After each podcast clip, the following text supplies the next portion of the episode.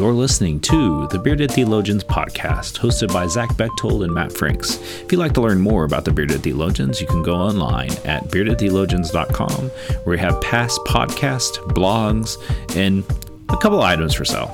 So check us out, beardedtheologians.com. Thank you for listening and enjoy this week's show. You're listening to the Bearded Theologians podcast, hosted by Matt Franks and Zach Bechtold.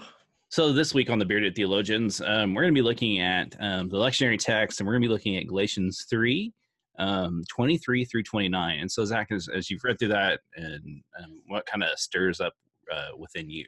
Sure. Um, as we we like to do with the lectionary, or anytime we use scripture, want to want to read it to you so there's context. Um, so uh, Galatians 3, uh, 23. Um, now, before faith came, we were imprisoned and guarded under the law until faith would be revealed. Therefore, the law was our disciplinarian until Christ came, so that we might be justified by our faith.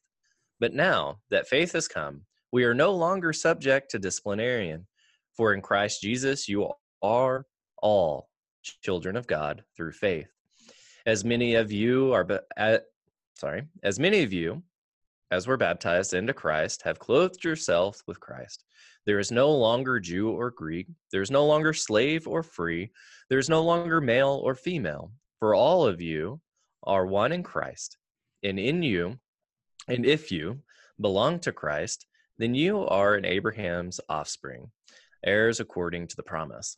And so Paul's making some pretty pretty lofty statements here, um, some very controversial statements. Um, remember we're we're dealing still with um, some Jewish culture.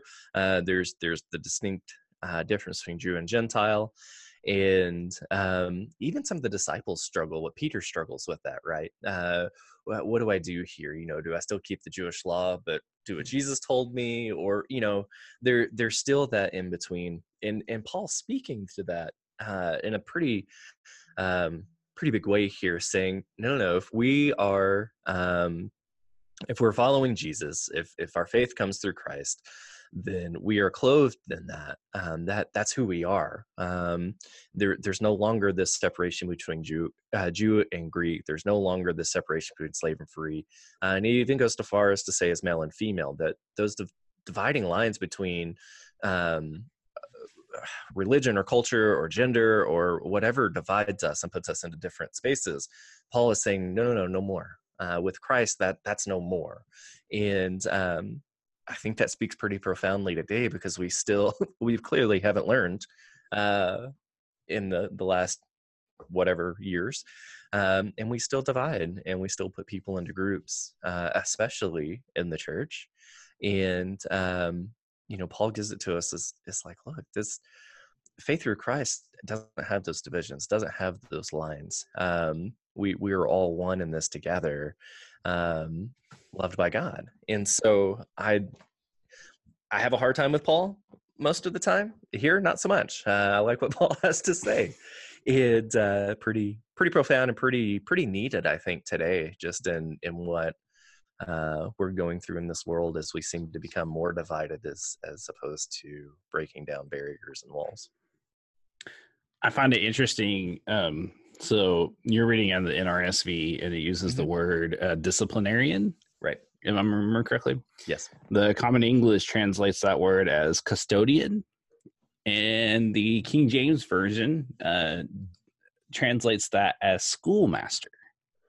Interesting. It's an interesting uh, perspective on um, on what that word would mean, and and I I would have to do a word study to really like figure out where they came from on this. Um, it'd be interesting to see because like when just even when you were reading it and I was looking at my common English and thinking custodian versus disciplinarian, it's like man, I wonder I wonder what that what that means, and then like I wonder what the King James says because that's usually when I when I'm right. getting curious about those words, I like to go back and see what that says because that's one of the earliest, you know, right. English translations that we have.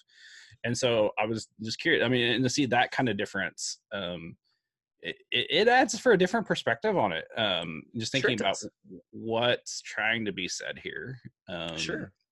and and i like the way that you point it is that you know paul is really trying to say that there's really no division mm-hmm. you know in in christ you know there's you know and and people have tried to do that um to you know well why can't christians be together? You know um, because you know in christ there's one and like i agree um, i agree to a point. My, my struggle is like being fully together is that in the image of understanding how what how christ is people see that differently and denominations were formed based off of understanding of salvation. I mean really it boils down to understanding of salvation and what does mm-hmm. that mean and like and and biblical interpretation as well but um and, and so like there there can be healthy division sure. um and and sometimes there needs to be um and but if we come together for a common good and i think of like the flooding in oklahoma right now um and thinking about all the churches that come together to work as one and and and to me that's when we you know that's when the lines disappear and we realize that we're working for christ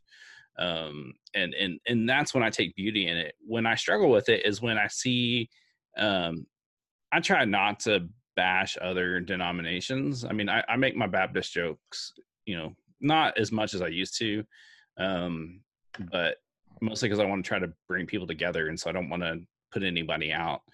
Um, and when we find ourselves drawing those lines, we can find ourselves in a difficult situation where, um, what if we're wrong in drawing the lines?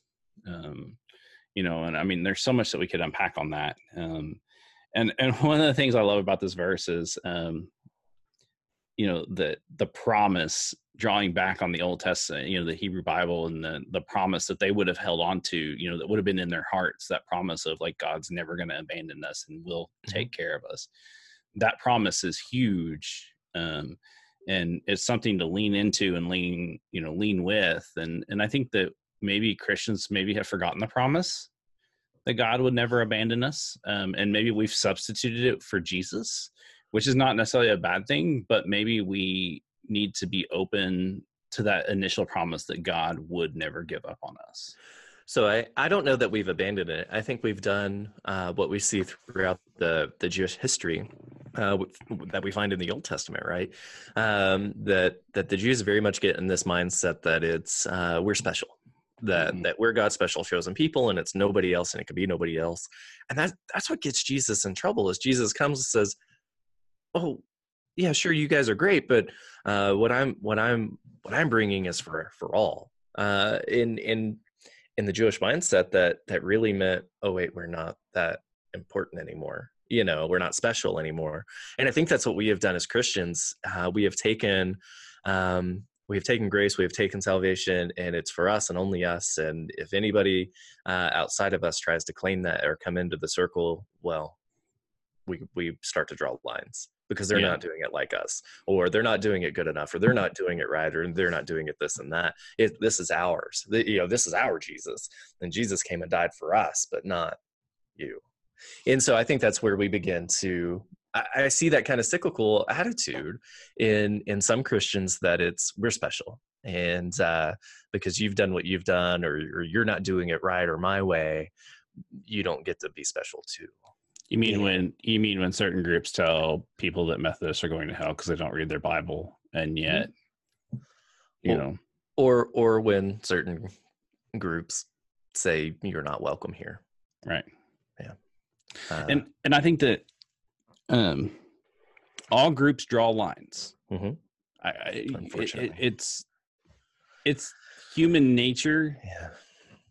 I think it's just a part of nature to have those lines. Um, I mean, I'm not, you know, I, I think that the um, there's healthy ways of saying this is who we're going to be, and and then the, the, unhealthy ways. I think when you try to say that you're better than anybody else, then you know mm-hmm. maybe you need to rethink that. Um, right. And, it's it and, it and i think that's where paul's getting at with with jew and greek with slave and free with men and women that that those lines are one's better than the other. One's better than the other. One's mm-hmm. better than the other.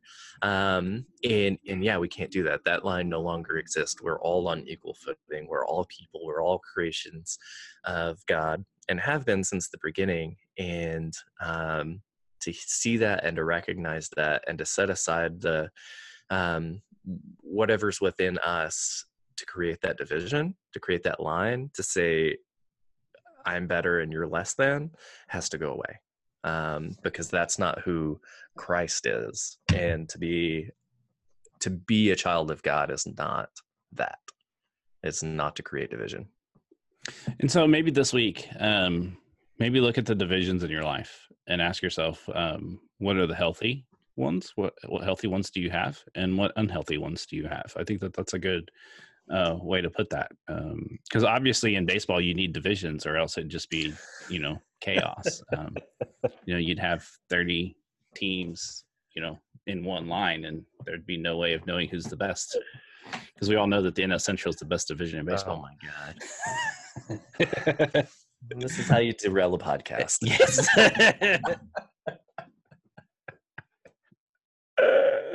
so for the Bearded Theologians, I'm Matt Franks. I'm Zach Bechtold. Thanks for checking us out. We hope you've enjoyed the conversations that we've had today on the Bearded Theologians Beardcast, and we'd encourage you to continue those conversations online at beardedtheologians.com or on our Facebook page. We also hope that you pick up a couple of coffee mugs to uh, satisfy your coffee mug collection. Have a good day.